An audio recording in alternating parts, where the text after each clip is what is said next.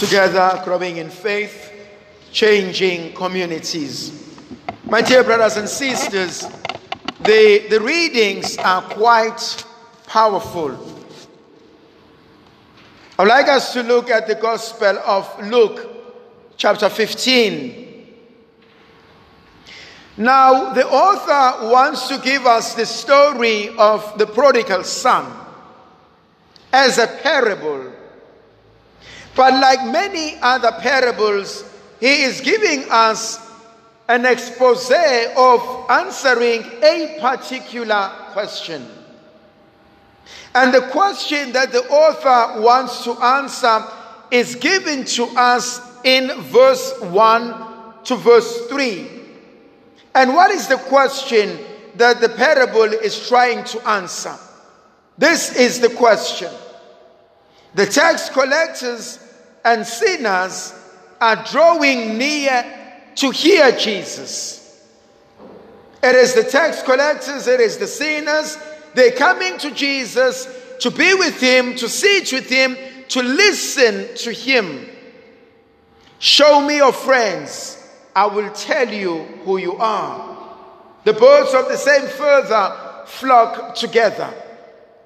And so you see Jesus in one aspect, and you see the company that He keeps and you start to wonder are they of the same cloth? Is Jesus the same as the tax collectors and sinners? And I just want to remind you, especially for those who are journeying with me in the Bible study, whenever Luke, Luke, whenever Luke uses the word tax collectors and sinners, the sinners is referring to the, uh, the prostitutes. So it is the sinners, the prostitutes, and tax collectors who are in the company of Jesus. But there seems to be a problem. The Pharisees, the scribes are complaining. The Pharisees and the scribes are men who are vested in the scriptures. These are men who have studied the Torah, we have studied the prophets, we have studied the writings. They know it. The scribes are the one who have written a lot of this. And so they will always keep at bay tax collectors, sinners, prostitutes, and the rest. But why is Jesus with them? That is the question. This man receives and eats with sinners. What does it mean that he eats with sinners? If I'm prepared to have a meal with you, it means I'm also prepared to share my life with you. That is the problem. Now, how does the author answer this problem? He answers it by giving us a parable, an expose. And what does he do when he does this? He says, There was a man who had two sons. One was younger, the second one was older. And obviously, if you know the Jewish culture and the Jewish system, the older son is the one who has the right to inherit. Everything that his father does automatically should go to the older son. A great portion of it. But secondly, should the father die, who takes over the household? It is not the younger son, it is the older son who has a responsibility over the household, even at the expense of his mother. Now, the author continues and he says, The younger son approaches the father, unheard of. And when he approaches the father, he says to the father, Give to me that which belongs to me. You know the story quite well. The father gives it to him, and the son leaves home. Let me stop there for a moment. How many of us have prayed for certain things? And God gave us the things we've prayed for. And when the Lord had given us that which we prayed for, we realized that what was given to us as a gift has made us walk away from God. We've left home. We've left the church. We have changed. We are no longer the people we used to be. We are no longer as responsible as we were. We no longer associate with people because sometimes money and wealth can make us big headed. Sometimes status and everything can make us aloof. And so, how many of us have prayed for certain things? Upon receiving those things, we are changed. We are no longer the same. But how many of us have moved away from that which once gave us life? How many families have struggled because somebody has got a promotion, or somebody earns more money, or somebody has bought something, and now there seems to be tension amongst us. That which was supposed to be a blessing has now become a curse.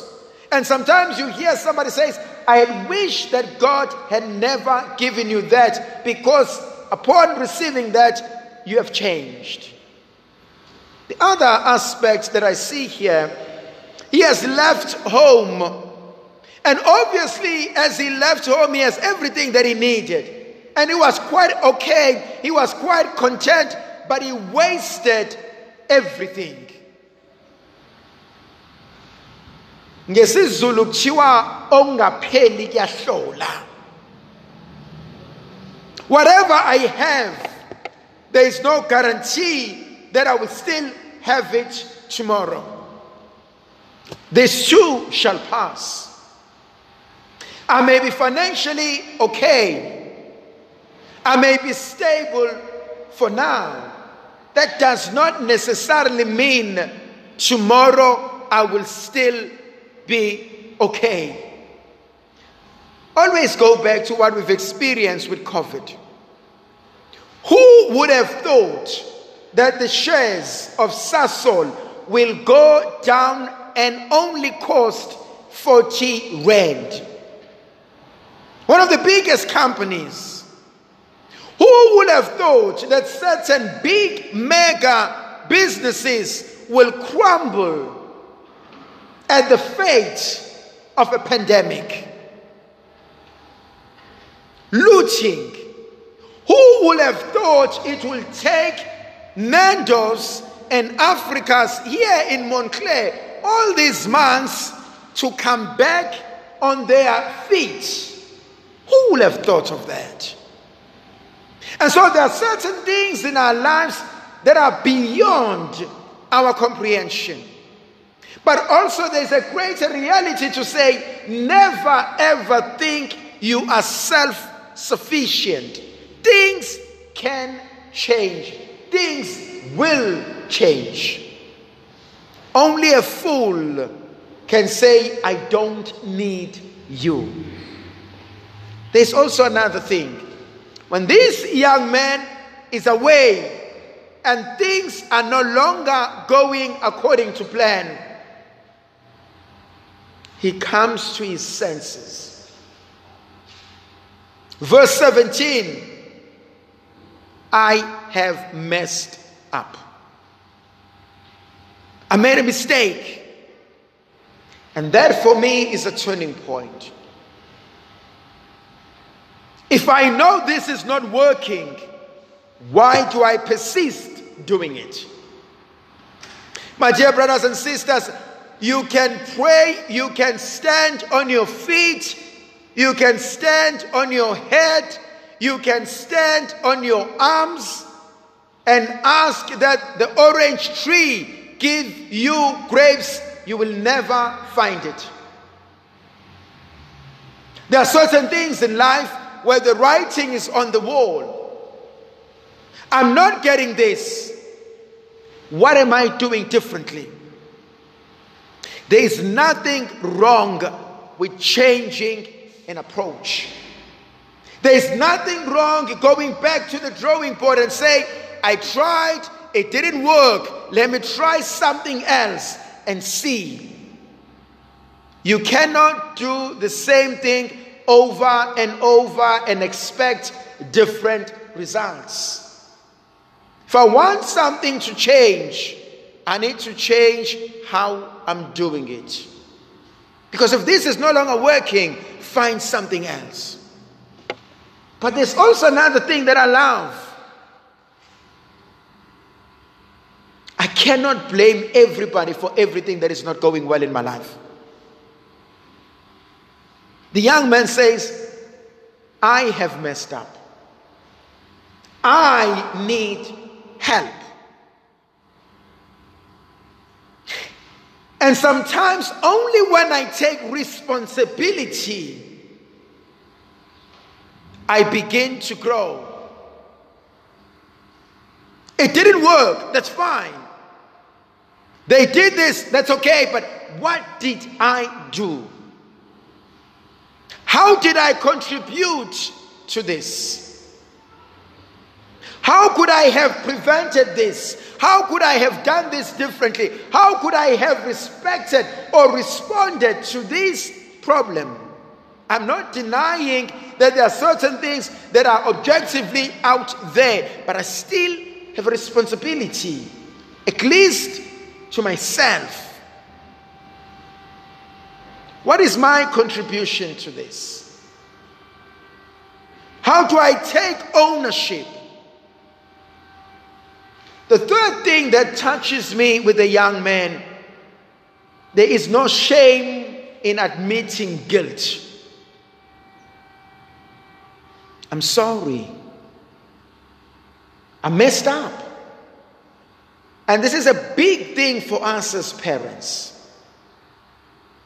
We hardly say we're sorry. We mess up in raising our children sometimes. We overcompensate sometimes. And when things fall apart, you know, it's easy to lie to a two year old, a three year old, a five year old. They will catch you, but don't lie when I'm 16 because I know the difference. Don't lie when I'm 20, I know the difference. Some of us as adults are bearing the hurt the lies, the betrayal of our parents that we saw as we were growing up. And when we speak to our parents about it, they put a defensive wall. Why is it hard to apologize? Why can't I sit you down and say, I thought I was right?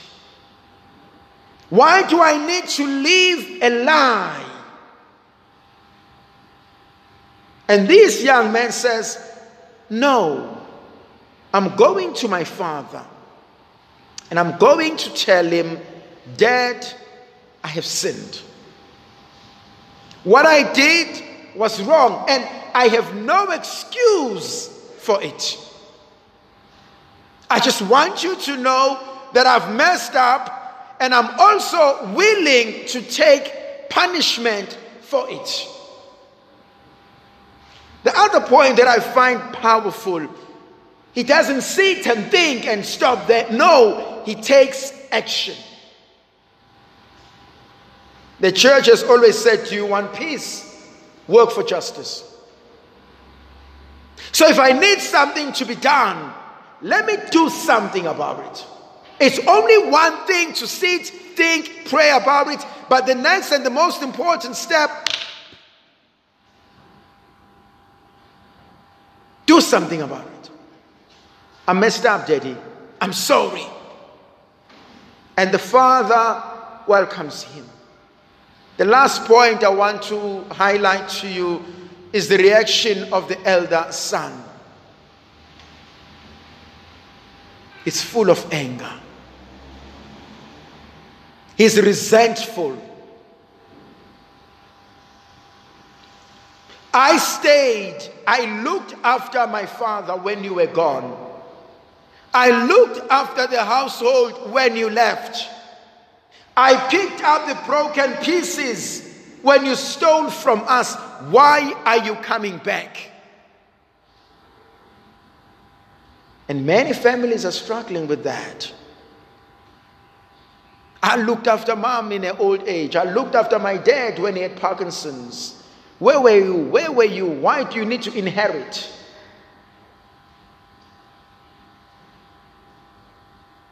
Many people think the older son was the noble one. He stayed at home, he worked hard, but was bitter. He was angry. Why do you stay if you're not happy? May the Virgin Mother of God continue to be with us, to protect, to bless, and to guide us. The Father, the Son, and the Holy Spirit. Amen.